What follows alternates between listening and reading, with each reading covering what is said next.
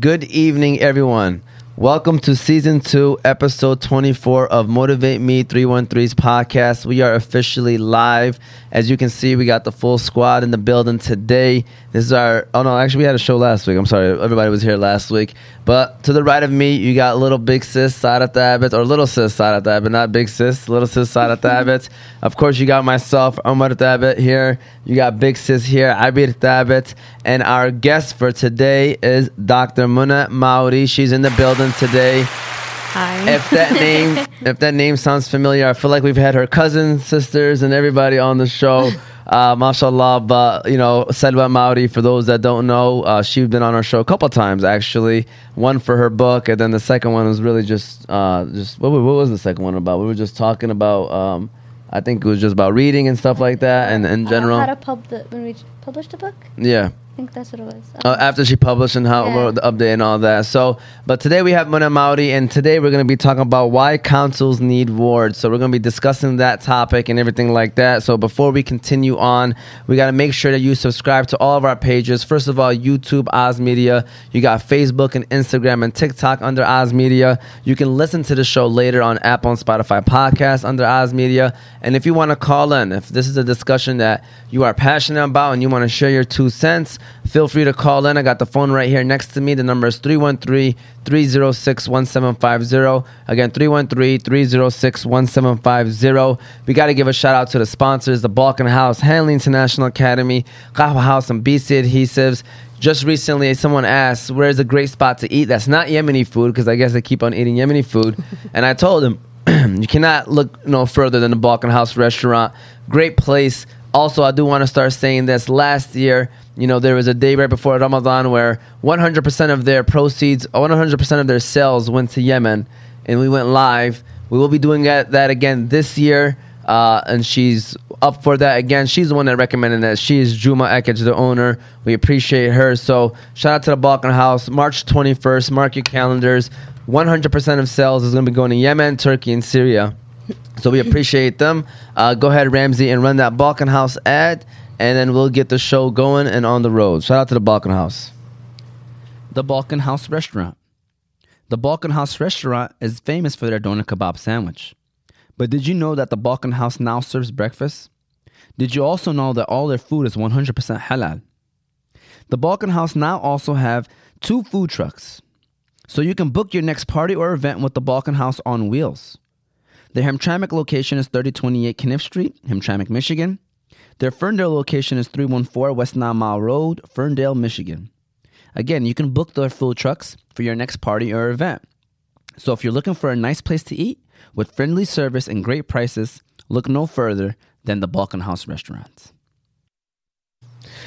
All right. So, with that said, Dr. Mona Maudi, first of all, thank you for coming today. We really do appreciate you coming out here. Uh, by the way, this was a long time coming, all right? We've been trying to get Mona on the show for I don't know how, I mean, maybe since her sister was on the show, we've been trying to get her on the show. Alhamdulillah, we've been able to do it. Uh, not the first to do it because she's not a professional podcaster, right? but first time doing it live. So first of all, uh, can you tell us a little bit about yourself? What is it that you do and everything that you, everything in between? First of all, thank you for having me. I'm really excited to be here with you guys. Um, my name is Mona Al Mauri. I am a Yemeni American. Um, I was born and raised here in Dearborn, uh, Michigan, until the age of nine years old. And my family and I moved to Yemen. Um, I lived there, uh, went to school there, middle school there, lived there for nine years, and then came back and finished uh, the last year and a half of my high school here at Fordson High School. Um, and then after that, I went to Henry Ford College for my pre pharmacy um, classes. And then I uh, went to Wayne State, uh, did my Doctor of Pharmacy there. Um, and now I'm a pharmacist. Uh, I co own a pharmacy in Downriver.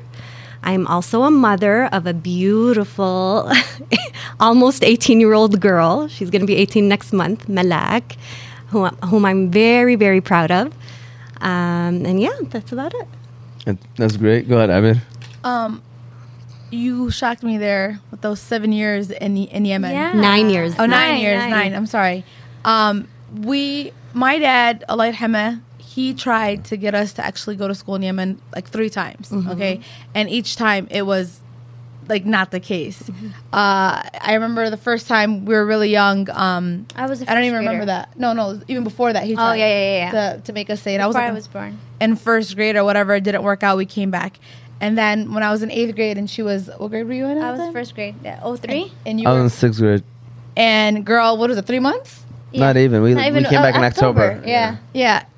I mean, tears. Like we were crying. We were. I was begging my parents. I'm like, I don't even want to go to school anymore. I could just cook for you guys. And and uh, it, it was you know, it wasn't it wasn't it. And then the, third time, third time we well, third time in total they went to Yemen. I was a sixth grader.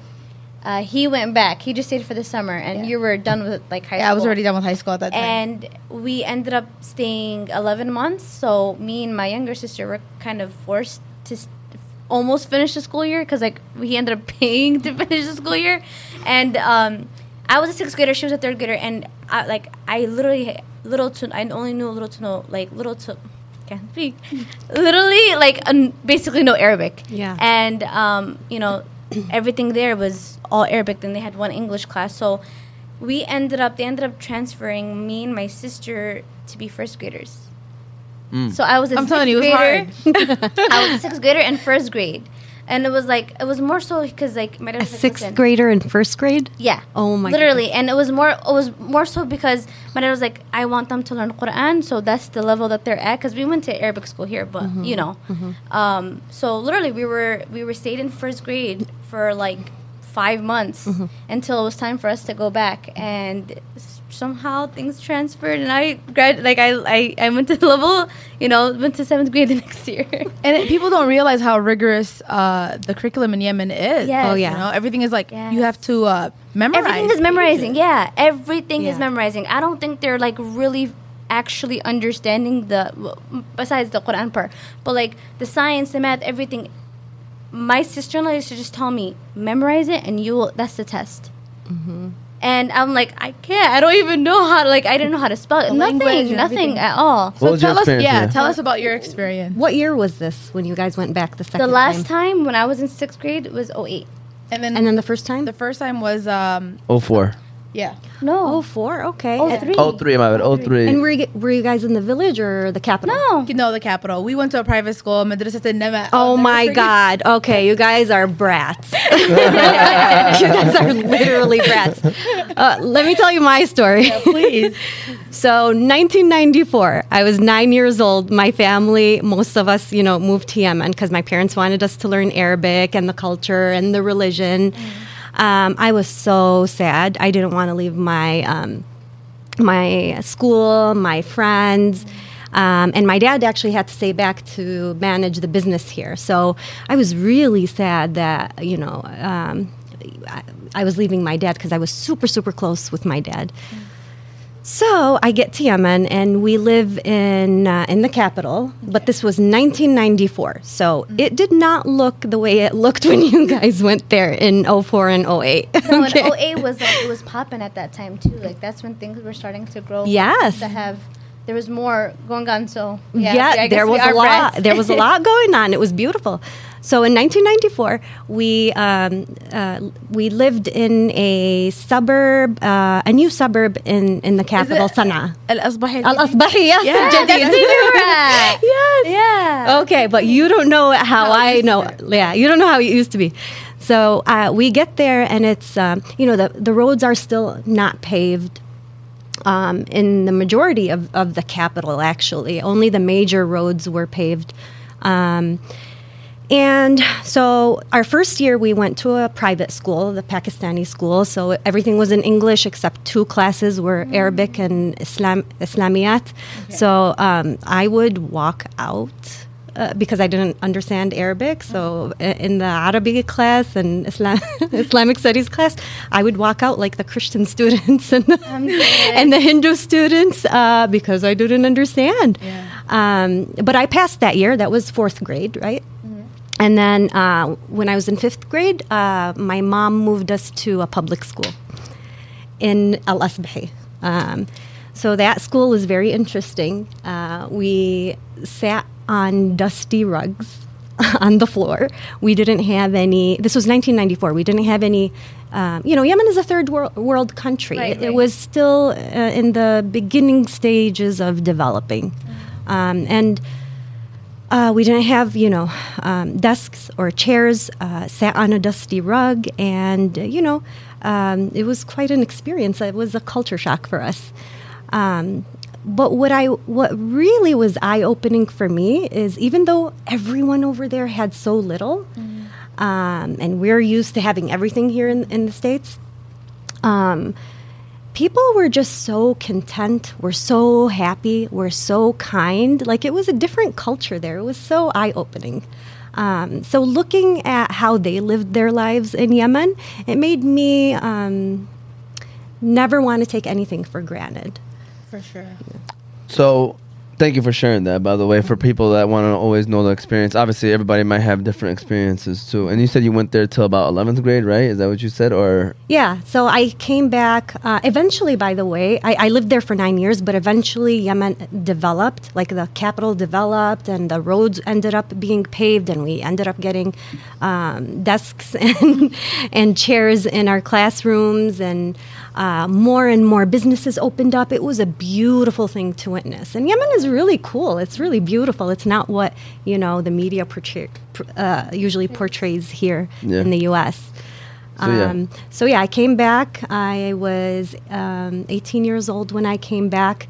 I did my last year and a half of high school at Fordson High School, and uh, when I came back, so over there in Yemen. Um, First, when I got Yemen, I didn't know how to speak English. So when they put us in the public school, I I failed fifth grade You didn't know how to speak Arabic. because I didn't know how to Yeah, speak yeah, Arabic, yes. and I didn't. I definitely did not know how to read and write in Arabic. Yeah. So I failed fifth grade. I had to repeat it, and then um, you know, eventually it worked out. I was you know the top of my class. ev- You know, after that, every year I was the top of my class, so it worked out. Um, and then when I, well, over there in Yemen, not not too many people spoke English, so I didn't use the language as much. So when I came back in high school, I had forgotten how to speak English. Yeah, yeah. That's- Another struggle. So that was uh, another culture shock for me. Like I, I feel like I could understand a little bit, but it was really difficult for me to speak. Um, and so, you know, it took me a while to to relearn the language. Um, it was challenging, but I kept pushing until I relearned it and. Uh, And got gra- your doctorate degree. in and pharmacy? graduated and got my doctorate degree in pharmacy and yeah mashallah, very very Yeah. impressive. Allahumma barik that honestly inspires not only the girls that are here, even the girls that just came, you know, to the U.S. yeah That's beautiful. So you mentioned earlier you do some kind of activism. So what kind of activism activism do you take part in? Um, so on my free time, I really like to uh, work within the community. I like to advocate for our community. Um, I like to um, um, encourage people to be civically engaged in our community because it's so important. You know, um, uh, politicians deal; they're the decision makers uh, of of the things that uh, have to do with our day to day lives. Um, and so it's so important to be civically engaged, to vote, to do voter education. Um, I've worked on um, a few campaigns, um, trying to get out the Yemeni vote, trying to get uh, to get out the Arabi vote, to make sure that you know our voices are heard and that we have uh, appropriate and, and qualified representation. Um, right now, the biggest project I'm working on is. Um, uh, council wards or uh, you know districted elections. So uh, in the city of Dearborn, our charter is being currently being revised. So um, and it's and this is a once in a every you know this we only get this chance every 12 years. So I feel like this is a once in a lifetime opportunity for us to uh, revise our, our charter and make it more fair, make it more inclusive, um, and, and change the current uh, election, uh, you know, election system that we have. So currently, we have an at-large election system for uh, the city council and for the charter commission, and even for the school board. And what that means is everybody in the city, everyone, uh, gets to vote for the same seven s- uh, city council seats and the same nine charter commission seats. And so, what happens is when you have large voter blocks in the city, they tend to dominate and they tend to dictate who occupies those seats. So, right now, the uh, city council is made up of seven seats. Six of those seats are occupied by people who live in the West End, in, in uh, Dearborn's West End. And only one person uh, lives in the East End, and the South End has no representation whatsoever. Um, same thing with the Charter Commission. Uh, out of the nine seats, eight uh, of the commissioners live in the West End. Uh, only one person lives in the East End, and no, no one. There's no South End representation on the Charter Commission, um, and that's uh, that's a problem because it creates disparities. Um, it gives a voice to certain parts of the city, and definitely uh, neglects and silences other parts of the city. So we have the West End is is overrepresented. Um, all of the elected politicians live in a in like a very close uh, from each other, like in one yes, uh, close proximity from each other, um, in one area in the West End. And uh, so they're overrepresented. The West End is very developed, provides a comfortable living, which is good. Um, but when you look at other regions of the city, the East End and the South End, it, the difference is like day and night. Um, you know, they if you go to the, for example, if you go to the South End, um, the disparities and the issues and the injustices that they have to deal with on a daily basis are mind-boggling. Um, you know, the, the, they have some of the worst roads in the county. They have to deal with air pollution from the corporate polluters. Um, what else? They um, it, it, it's just a lot that they have to deal with, and it's uh, it's very inhumane. Um, and these things are not going to start changing uh, until they have a seat at the decision making table. They're guaranteed uh, represent a representative who lives in the South End um, to you know represent them. So, let me ask you this question, uh, and this is like more so like uh, I guess the the, the opposing view of wards, because you know when I was reading up on it, you know one of the opposing views were, you know, is the city large enough to have wards? What is your response to that? What do you feel like that? Because there are people, you know, bigger cities that have wards. Uh, Dearborn is a relatively big city, but what is your response back to if someone was to say like, is the city even big enough to have wards? What would you say to that one? Yeah, so I think there's um, studies out there and, and, and um, that um, s- that say that you know uh, in a city as uh, with a population like Dearborn's, where we have like uh, over hundred thousand people who live in the city, um, that wards have shown to be very you know successful and beneficial. Um, I think it's usually the smaller cities that don't really Need you know, show um, benefit. But yeah, For sure, for sure. So, go ahead. anyone that comes to Dearborn could definitely see the difference. You know, it's not like it's um, like like you were saying before in the South End. There's a lot of um, uh, manufacturing buildings, and uh, there's, we since I've been born, there've been issues with um, the pollution yes. and uh, all that goes with that as well.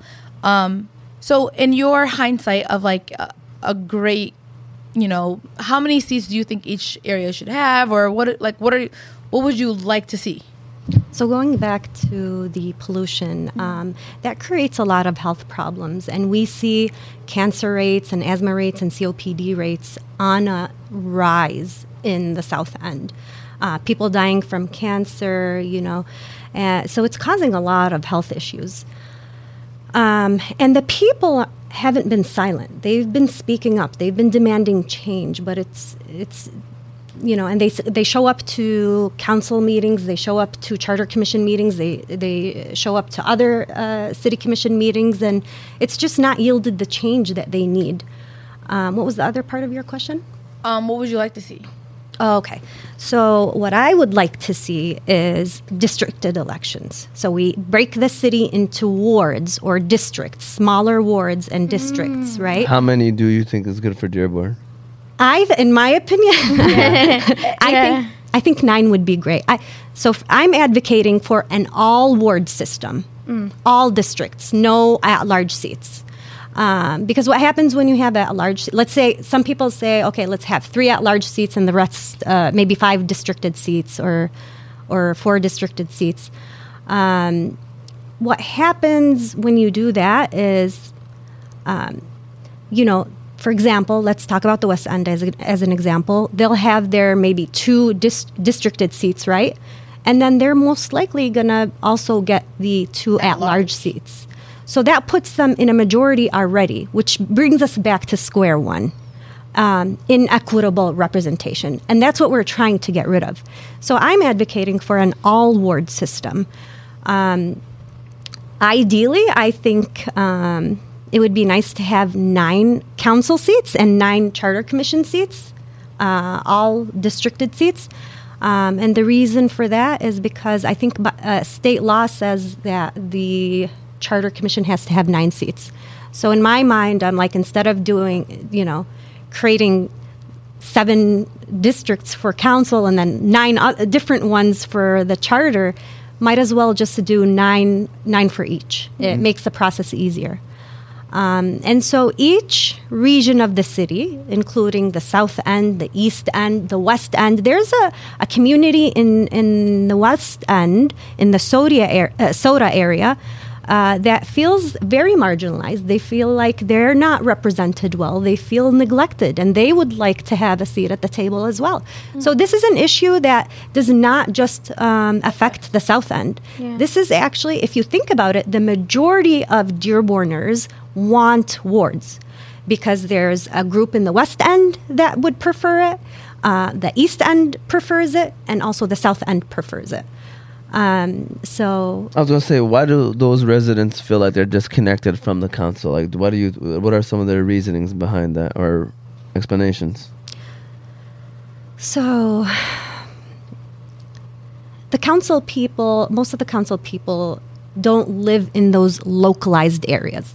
Most of them live in a very affluent area in the West End. Okay. And most of them are either, um, most of them are middle class or wealthy, you know, upper class. Um, and so, They don't know the day to day struggles of the people living in those certain areas. Absolutely. So we want experts from our neighborhoods to represent us. Experts from our, our neighborhoods who understand the daily injustices, who live the daily injustices. So they they know when to, you know, show up and speak up on council and they know when to follow up when when you know something needs following up because a lot of times people start talking about an issue and then they forget it um, but someone who lives in the area knows okay this hasn't been followed up on we we need more work on this we need you guys to finish this up or you know Yeah. No, I, I, I it's, it's a great. I, I love what you're saying, and you know, you're kind of knocking all the points right now, and I'm just wondering, like, every city kind of could use that. To be honest with you, Mm-hmm. you know, a lot of cities that you know the the council, you know, they're always the council typically are living, you know, mid to high, you know, level income and everything like that, whereas, you know, they're not really focused maybe on the area that's probably struggling the most So more times than not. So to basically sum it up, you're just trying to fight for representation in, In all. every all of Dearborn. You want it to be obligated. Yes i want it to be a requirement Okay. I want everyone to be guaranteed a voice on city council and on the charter commission. And I think I, I want equity. That's what equity is all about, right? The at large system to me, There you go. Look the at large system to me is a form of, to me, it's a form of voter suppression. Yeah. Because how many times have you seen people get excited in the South End and East End about us, about certain candidates, and they go out and vote, and they're just so excited. Um, but at the end of the day, none of their preferred candidates can win because there's a larger voter block, you know, on a, on a another side of the city They're not set up for success. that dominate. Yes. So the, this system is rigged against us. It's rigged against minorities. It's rigged against low income communities um, who uh, can't raise uh, a lot of money to run uh, a council race or a charter commission race, uh, who don't have access to wealthy donors. Um, and, and to me, I just want to level the playing field. I want, it, I want it to be fair. And we have some really talented folks from all over the city. Our talent is not just in the West End. We have a lot of talented folks, folks in the East End, in the uh, in the South and everywhere. And I think everyone should get a chance, uh, a, a fair chance. Is there a north end of Dearborn? I've never heard anybody. Oh my God, I was represent gonna ask the north end of Dearborn. that. Is there a north You can end? tell we're not from Dearborn. Yeah. Okay, so uh, I don't know what they, I honestly don't know what they call it. Uh, is Because it it- Northwest or something? I'm not sure. I'm not sure, but there is, you know, some So, type but what of- area is that? Um, again, I don't know. I don't know if it's the soda area that I was uh, referring to earlier, Okay. or if that's Southwest. I don't know, honestly. I'm, you know, I always tell everybody, I'm like, don't ask me anything about directions. That's the one thing that God did not bless me with. I mean, ask me about anything else, but not directions. I will use my Same navigation here. the day Same, die. same here. I have the worst spatial awareness. Yes, one- and I admit it, and I'm not and it's ashamed. okay, right. okay. I can't, I- I'm good can't at be other at- things. right? We can't be good at everything. Yeah. So, what has been some of the pushback from uh, people wanting wards? You know, I know I mentioned earlier that the city might not be as big as the other cities that do have it. Uh, what are what what has other pushback been so far about wards? So we've heard a lot of things, right? Um, honestly, a, a lot of it is baseless. Um, so people will say, "Oh no, you're gonna be dividing up the city. We're one Dearborn.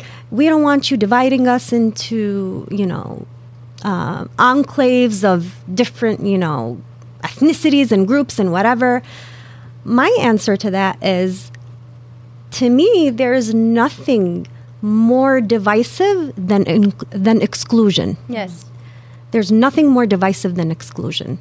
And if you look at the city, if you take, you know, a look at around the city, you'll see the divisiveness. This at-large system is divisive mm-hmm. because it gives some folks representation and other fo- folks no representation. It gives certain regions of the city a voice and it deprives other regions of the city a voice. So, If they want one city, then why not allow everyone At the table, right? yeah. So And I think um, when we have everyone, when everyone has a seat at the table, I think we create more harmony in our communities. Um, yeah, I, I think it's uh, it's not divisive. It's actually it creates harmony in, in the community. I, I'm, I like to hear your responses because you know people want to hear what's the other side of it, and so that's why I'm gonna ask you another question. Where you know, again, reading upon this stuff is like what you want to read and see what are some other pushbacks. So for those for those for the crowd that says, why don't these people from these areas like East End or South End vote for their people to become on the council? Like you know, why do they need wards? Like why don't they just get one of their people to be on the council? It's not West Dearborn's fault that they got people coming out to vote. Your response would be what to that?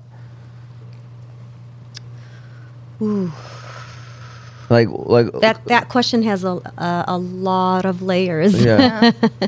So um, I mentioned one part is um, you know income. The South End is um, one of the lowest. Uh, in, you know, i- it's a region with the lowest income uh, in the in the entire city. Um, so when someone from the South End decides to run, the people who know uh, who know most about that person, they know their work ethic, they know their advocacy, they know their um, uh, they believe in them and they want them to be their voice. They can't really put in a lot of money into uh, their campaign, um, and uh, campaigns are very expensive. Mailers cost a lot of money. Um, advertisements cost a lot of money. Door knockers cost a lot of money. Um, and so especially if you're a minority and you're not able to, and without any name rec- recognition, and you're not able to raise uh, a lot of money, you don't have a chance. Um, also, um, some folks uh, say, well, why don't they just vote? Well, in my opinion, at large systems are uh, a recipe for voter apathy because when folks come out, when folks from the South End and in the East End come out time and time and time again to vote for the people they're excited about, and they, they, they, they're always rejected by the other side of the city, they, they can never win. Um, it's frustrating. And so people feel like, well, my voice at the end of the day won't matter. Right. Why would I even waste my time and vote? And these are um, communities, you know, of uh, immigrants, um, and and you know, f- uh, first and second generation immigrants. A lot of them are, you know, newcomers. They're um, ha- they get here and having to start, uh, you know, an entire new life uh, with with uh, with no established network. So they have to build a network. Um, some of them work two to three jobs, uh, and able to uh, provide food on the table for their little ones. Um, it's not easy, and so uh, when they feel like, well, my voice is, isn't going to matter, a lot of them end up not voting. People divest from the systems that uh, don't work in their favor, and the uh, at-large system does not work for us. One hundred percent true. No, I, I I love everything that you're saying, and I'm happy that you're able to answer these questions. Uh, because just in case anybody watches this later, and you know we're wondering the same things, and now you'll be able to address it. So, do you have people in mind? Like, is there like a team that you guys have already to like are ready like to jump into that position if that is allowed? And what's the process like, by the way, to allow wards in Dearborn? What can we do to to make this come about? Yeah. Okay, so uh, we're organizing right now. Um, we haven't thought that far Okay. about you know who's going to run for what. Yeah. Um, first th- first things first is we want the commissioners to vote yes on including wards in the new charter. And we have three important deadlines, three important dates to keep in mind. The first one, uh, so the Charter Commission has a public engagement survey, which includes a question about uh, whether you know you want whether Dearborn residents want to include to continue with the current at-large system, or if they want um, a ward, a district, an all districted system, or if they want a hybrid system, a mix of wards and uh, at large seats. So the deadline for that survey is March 31st. So I would encourage everyone to uh, who lives in Dearborn to um, find that survey. You can find it on um, Dearborn Wants Wards page. The, uh, there's a page on Facebook and a page on Instagram. It's at Dearborn underscore wants underscore wards, W A R D S. Um, fill out the survey, circulate it, share it with you know your family, your friends, your network, and and make sure that your voice is heard. If you want wards, make sure that you let them know you want wards. Um, the second important uh, date is going to be April 26th, and that's our uh, that's the second and final ward study session. So there's a specific study session where the Charter Commission uh, is going to invite experts and the public to speak on on wards. So that's April 26th. Please show up and please speak up. And um, Where, where do you want them to show up at, by the way? it's going to be at the Dearborn Administrative Center, usually where the council uh, meetings are, Okay. hmm for the city council meetings uh, are. So that's strictly just for that topic about wards. Yes, yes. Okay. So the entire meeting is going to be about wards. Um, the third deadline is May 3rd, and that's when the commissioners get to vote yes or no on whether they want to include uh, wards in the new charter. And when will that officially, if they vote yes, when will that be enacted? So after that, um, I'm I'm thinking, you know, maybe they'll have um, an independent commission draw up the wards and and uh, in a fair way, um, and then it'll be on the ballot. With uh, the, the revised charter is going to be on the ballot in February of 2024. Okay. Yeah. Wow, inshallah, everything works out. Inshallah, ya Rab. And also email the commissioners. Uh, if you live in Dearborn and you're really passionate about repres- fair representation and having your voices heard, um, and you really, really want to effectuate change uh, that'll last for decades, Literally. email the charter commissioners. Email the charter commissioners. Let them know that, you know, wards are very necessary for a fair democracy. Um, email them and let them know that um, show up to the, show up to the study session the on April 26th and uh, let them hear from you directly. Um, and make sure you fill out the survey. So people don't realize like if wards don't come about, this is a whole nother twelve years of at large um, representation where the South End and the East End won't have enough representation where the, the things that you're struggling with won't get solved. So this is a big deal. It's a huge You know? deal. Yes. So wow. it's a really Yeah. big deal. So, uh, great points, by the way. Um, uh, when is the process of like, like once you guys, let's say you get approved, right? Um, who gets voted in, or like how how do you get voted in, or are you guys gonna like how how that happen? Okay, so if the Charter Commission decides, yes, we're to include uh, wards in our new charter, um, maybe an independent commission, um, you know, uh, breaks up the wards, creates the wards. Uh, and so each ward will have people run for a council seat or a charter commission seat to represent that specific ward. And it has to be someone who lives there, lives in that ward. So they'd be keen to the issues and the problems and the injustices that the na- their neighbors are going through every day. And it's not just they hear about them or they drive through the neighborhood, you know, every once in a blue moon. No, they live there. They experience those things every single day.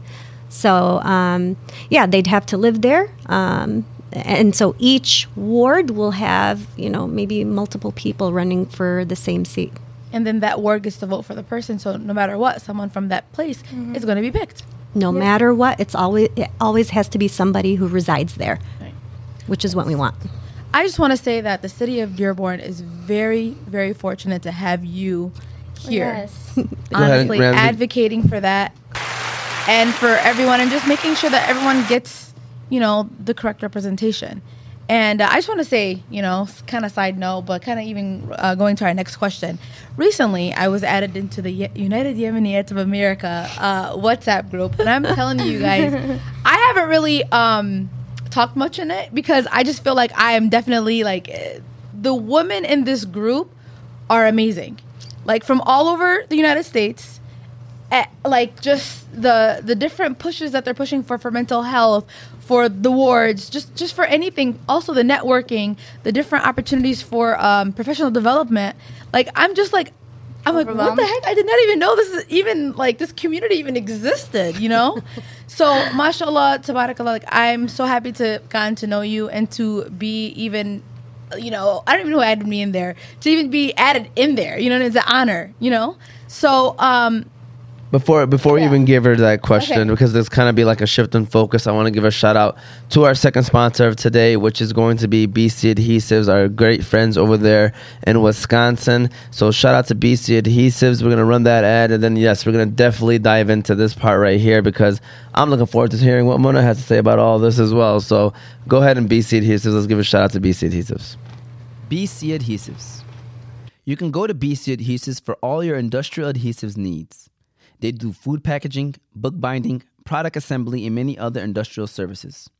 So if you are in need of adhesives for your business or having trouble with your current adhesives applications, you can contact them by phone 1 679 9825 or go on their website www.bcadhesives.com. All right. So I did a great segue into the next question.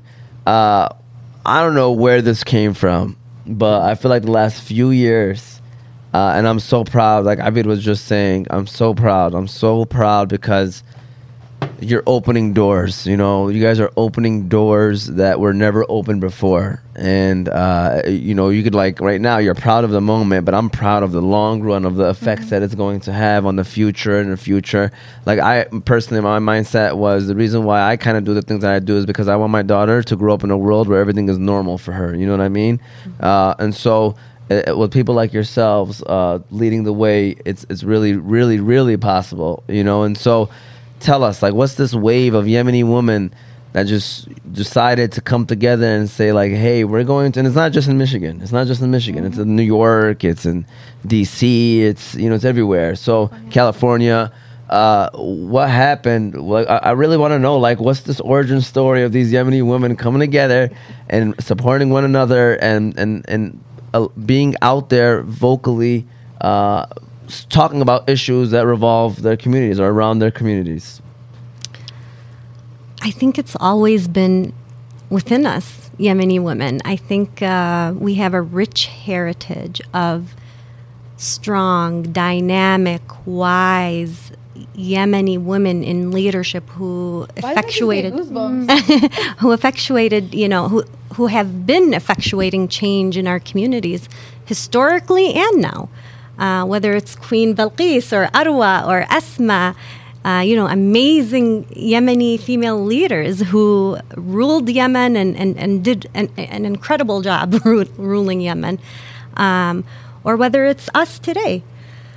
Um, I think Yemeni women bring a very unique, um, very unique background, experiences to leadership. Um, and that's why we're so great at it. Um, women in general are just nurturers at heart, so we have a strong pulse on our society's needs. Um, so when we see issues or crises, or we're we're quick to you know um, group up and uh, we're and Find a solution. Find solutions. Yeah, we're solution oriented Problem solvers. we're problem solvers. Yes. Um, now I want to give a, a, a little bit of history of of Yemeni. You know what Yemeni women had. To, I love it. Had to deal you with. and Silva are, are great at that. yeah, it's a little bit of a long story. So Okay, fine. We were ready for it. okay, so I'm j- I have to paint a picture of what Yemen was like when my mom was growing up. Okay. Um, so, uh, you know, Yemen was ruled by the Mutawakkilite family, I think from 1918 to 1962, about 42, 44 years. I don't know. I can't do mental math. And, and we wouldn't know. So Yeah. um, and so, uh, you know, they ruled Yemen and they kept Yemen isolated from the rest of the world. And they ruled northern Yemen. So southern Yemen doesn't really uh, fall into this. Um, I think Aden was occupied by Britain. Um, and uh, but North Yemen was ruled by um, the Imam's family, the Mut- Mutawakkilites, and um, they isolated us from the rest of the world. They overtaxed farmers. They um, people lived in poverty. Um, you know, they took the wealth. Uh, the pe- they overtaxed farmers and took the money and held on to it and just lived a lavish lifestyle. And they didn't invest back into um, infrastructure, into schools, into the people. So I remember stories about, you know, my grandma saying that she used to go to bed hungry, um, and she would take her hijab and wrap it around her stomach, uh, so that she wouldn't feel the hunger while she's sleeping, so she can fall asleep. Um, and then my, my mom and dad said, I hear similar stories from them. Uh, you know, they lived in hunger. Uh, there was a lot of poverty. Um, growing up, they didn't have access to schools. In their village, there were no schools. So my mom, unfortunately, can't read or write in either language. Um, my dad never received a formal education. He just learned um, a little bit of Quran under a tree outdoors. Same, same um, and a little bit of literacy. Um, and so, uh, you know, he learned how to write. Um, and so, you know, it was very different back then. Um, and then here we are today. So like we come from like I come from a family where all elder women are illiterate. They're amazing women. Like I, I can't I can't stop but you know, I can't I always think about how what kind of women and what kind of accomplishments my grandmother would have would have uh, had if she had the opportunities, opportunities. that I have today because my grandma was a badass. she was oh amazing woman, so generous, so respected, so you know she's just incredible. Uh, my mom also a generous woman, very kind, very empathetic. Um, but unfortunately, they just didn't have the opportunities that we have today. Um, so yeah, I grew up around uh, you know all of the elders in my elder women in my family were illiterate. So I didn't see um, strong and independent. I couldn't see myself in uh, strong, independent female role role models. So I struggled when I went to. Well, I we me and my siblings were the first ones to go to school. Period. Uh, You know, we're not just first generation college students. We're first generation elementary students. So it, it was a struggle. Um, and because your parents didn't go through the educational system, um, You kind of were doing it on your own and learning on your own. we had to figure it out Yeah. on our own yes and that's a struggle too um, on top of that you, you know you feel like you i felt like i've always i always didn't belong in these spaces because i couldn't see myself in Any positions like that? in the administrators the teachers the the politicians the you know city council people nobody That's true. and the media um, and that's why representation is so important. and that's why representation matters. Um, so yeah, us Yemeni women, like the things we're able to do today, and the things we're able to accomplish, despite our background, the challenges and obstacles that we've we had to overcome, we had to uniquely overcome, and this is unique to Yemen, I think, because it's one of the poorest countries in the Arab uh, world, and. Um, and a lot of the other Arab countries, you know, for them, they've always had schools. For Yemen, schools were a new phenomena. They were just like maybe a handful in, in the capital, but there were no access to schools in rural, rural areas at all. Um, so, and the thing is, I think it would be safe to assume that any Yemeni woman who's my age, it's safe to assume that um, her parents, their parents, have come from a similar background. Oh, you know, mom is illiterate, uh, father never had a formal education, just learned how to read and write, and and look at it, look at the things that we're able to accomplish today. You know, that's that's special. One hundred percent. Because not only did we have to, uh, I don't know if you had a similar, we had to kind of fight to go to school too because it wasn't a norm, and you know, growing up, not having, I mean, now the pop- our population has grown immensely. But growing up, I only had three girls that were like Yemeniads going to school with me, you know, and it was Yeah. like. Oh my God! Everything was so scary to our parents, you know, like going to high school or going to college or whatever. So you had to Right. kind of like, um, you know, make sure that they were okay. Because like I couldn't go to college unless I got married mm, you know mm-hmm. so just them being afraid of of um, the cultural norms here in america and for our parents to kind of understand that you know this is actually a good thing you know what i'm mm-hmm. saying Yeah. so we had to fight that and also kind of pave our own way because we didn't have nobody to look up to Yeah. you know so no it's But it's look at you now. i mean look at you girl that's not Yeah. even i can't i'm still How was college for you? Like, was it like similar to what she was just saying too? Like, it was just not easy because of the fact that there was not many people, Yemeni women.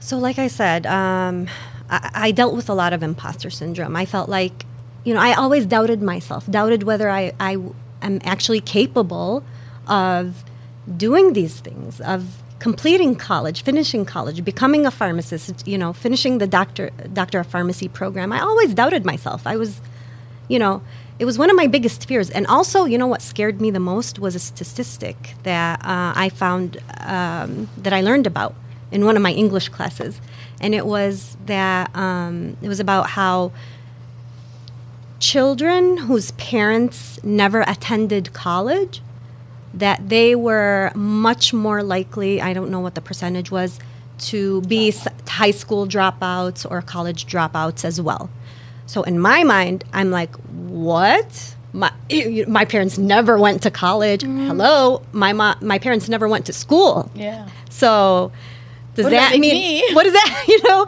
what does that mean for me? Mm-hmm. And that scared the crap out of me. It really scared me. Wow. So I worked twice as hard as uh, anyone else because I was I just didn't want to be that statistic. And I also um, kept thinking about my daughter. Yeah. I kept thinking of how difficult it was for me growing up without having that strong female role model in my family. And I really wanted to break the cycle for my daughter. I wanted to make sure that she had someone to go to in me. So I have a question for you. Mm-hmm. Who was your uh, role model growing up, or your your biggest inspiration?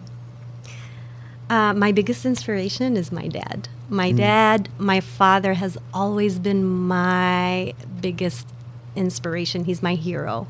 Okay, we have we have a story before you continue talking about him. I just want to share this story real quick. So uh, we went to this Arabic American convention we were invited to, and we didn't know anybody. It was like one of our first kind of you know Asmedia was just starting off. Um, and Was it you in and there- Omar? Yeah, it was, and- it was me and Omar uh, during that time. And uh, we walk in, you know, kind of shy. We don't know where to sit. We don't know where to go. And her dad, I'm telling you, he's like, "Come over here, come sit with me."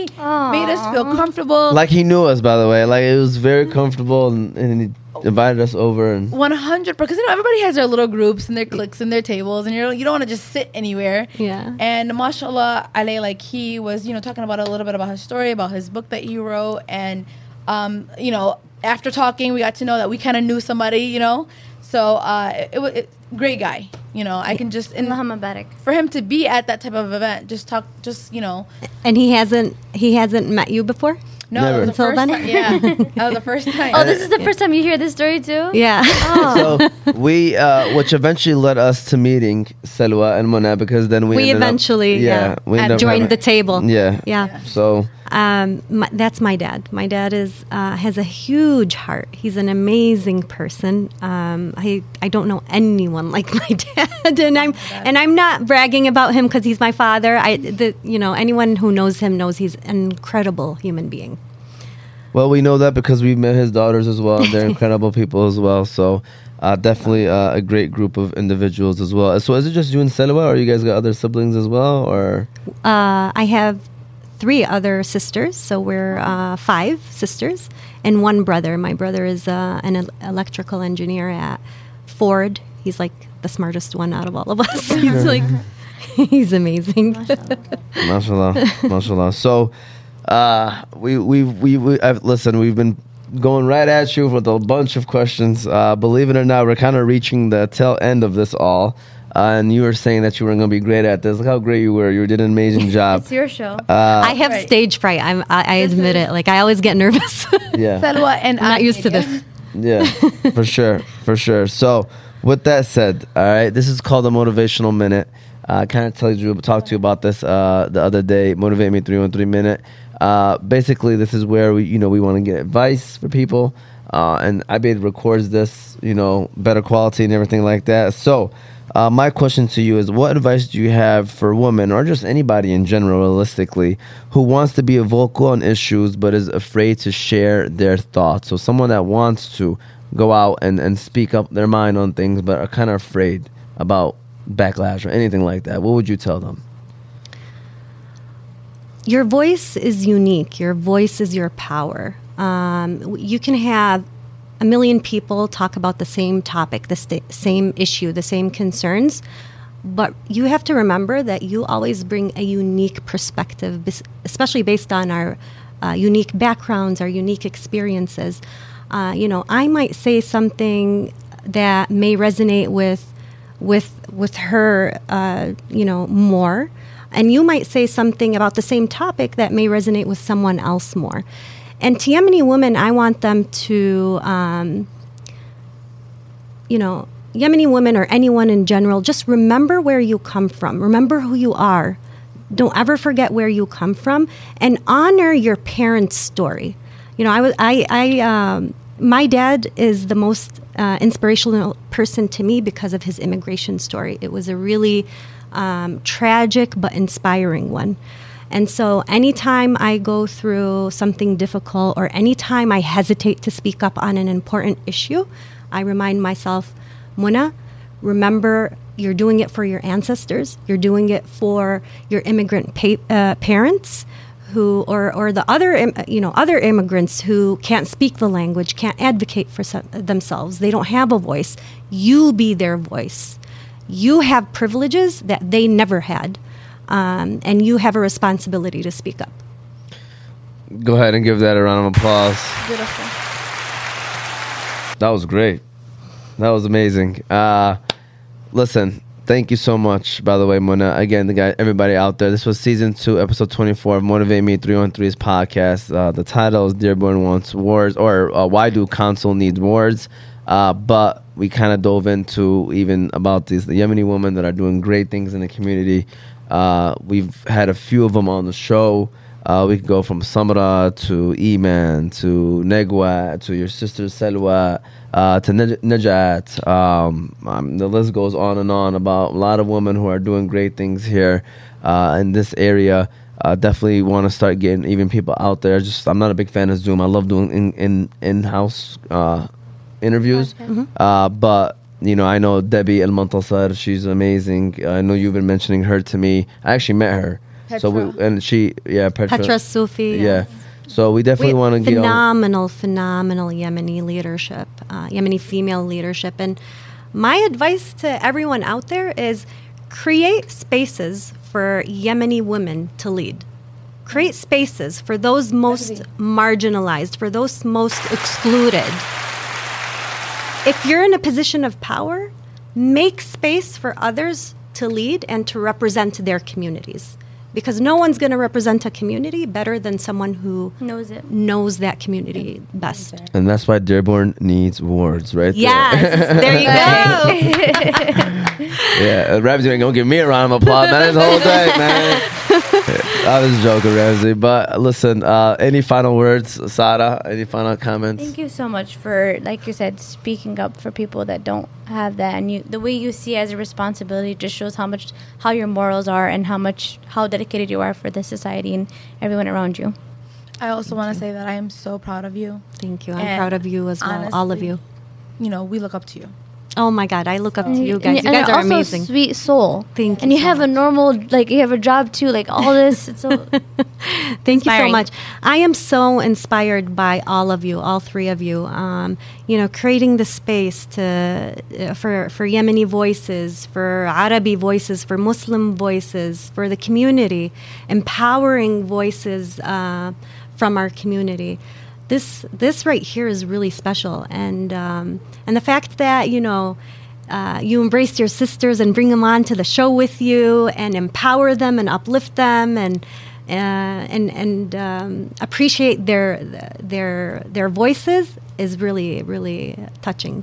It's really Thank you, and I mean, Phenomenal. it's just like you were saying. Uh, you have the opportunity. I, I, we all figured that would be a great situation uh, to have them come over here and and have these conversations, and also uh, make it comfortable for people like yourself to also come on here and, and share that conversation as well. So. You know, we appreciate it. Thank you so much. Seriously, we appreciate the whole family. Next time we could get your sister and your dad on I the just show. about We to say that. could have a I Thab- want to meet him too now. it, will be a whole family affair. Thab- Thab and Probably Maori even share show. his uh, um, immigration story. Oh, that's a very um, interesting. You know one. what? Believe it or not, that is going to be one of the shows that we have to do because I was actually talking to Law. This was last year, and and someone mentioned to me is like you got to bring two old school guys that will come on the show and share their story. And, and just kind of share wisdom to the people, the younger generations. And I was like, yeah, we got to make that happen. Mm-hmm. So uh, put that down for sure that we're gonna definitely have to make that happen. All right, Baba, you're not. You're up next. Yeah, there you go. So we're gonna definitely have to give him on a show. Uh, thank you. Any final comments you want to say before we No, shut? just, um, we need wards in Dearborn. we There need go. wards. Yeah. yeah. All right. Let's make it happen. Wait, do you want them to follow or to um, yeah, Yes, one yes, last yes, time. One last time. You want to Yes, mention that? please follow um, Dearborn Wants Wards on Instagram. It's at Dearborn underscore Wants underscore Wards. Wards is spelled W A R D S. Um, on Facebook, it's Dearborn Wants Wards. Um, and yeah, um, fill out the survey um, show up to the study session on April 26th and email your charter commissioners. Ask them, demand wards, ask them to vote yes for wards. Ramsey, can we just do it one last time? Give this whole show another one, one last round of applause. Uh, shout out to all the sponsors BC Adhesives, the Balkan House, Qahwah House, Hanley International Academy. We appreciate them. Um, also, just want to throw this out there. I didn't do it yet, but uh, Friday, March 17th, is the Hamtramck versus Dearborn basketball game. Hopefully, you'll see people like Mona as well, uh, her and her sister and her dad and everybody else. Of course, you'll probably see all of us there as well. Uh, it should be another great one. Team Uh, Dearborn this year. Chill out. Don't say that out loud. We're gonna have people hating you. Hey, I'm, I'm going to be rooting for my people. I'm Yeah, sorry. sure. No, I'm gonna root for whoever wins because I'm a sore loser. I wanted them to win. I wanted them to win the whole time. I mean, at the end. Hamtramck la- won last time, right? Yeah, they did. And I was on their side. Okay. They were still Uh, living there. Playing with uh, Yeah. Oh, Uh, so you know what? I'm gonna since my brother is on the Hamtramck team, I'm definitely going to um, support. Oh, you're playing this time? No, no, No, but I I'm did. Oh, I did. yeah, Okay, I'm okay. just emceeing. I'm not playing, Oh, but okay. it should be fun. It's 35 and older for those that are watching. But oh, wait, wait a second. Why? is- No, the rules you gotta be 35 and older in, in a specific league that they're already in. Uh, but yeah, looking forward to that. It should be another great event. Uh, thank you for those that are watching or that will eventually watch. We hope that you learned something. We hope that you enjoyed this show. We'll be back again next week, same well, similar time, six o'clock on Tuesday. Looking forward to that. We hope you have a great one. Be safe, take it easy, and we'll see you all next week.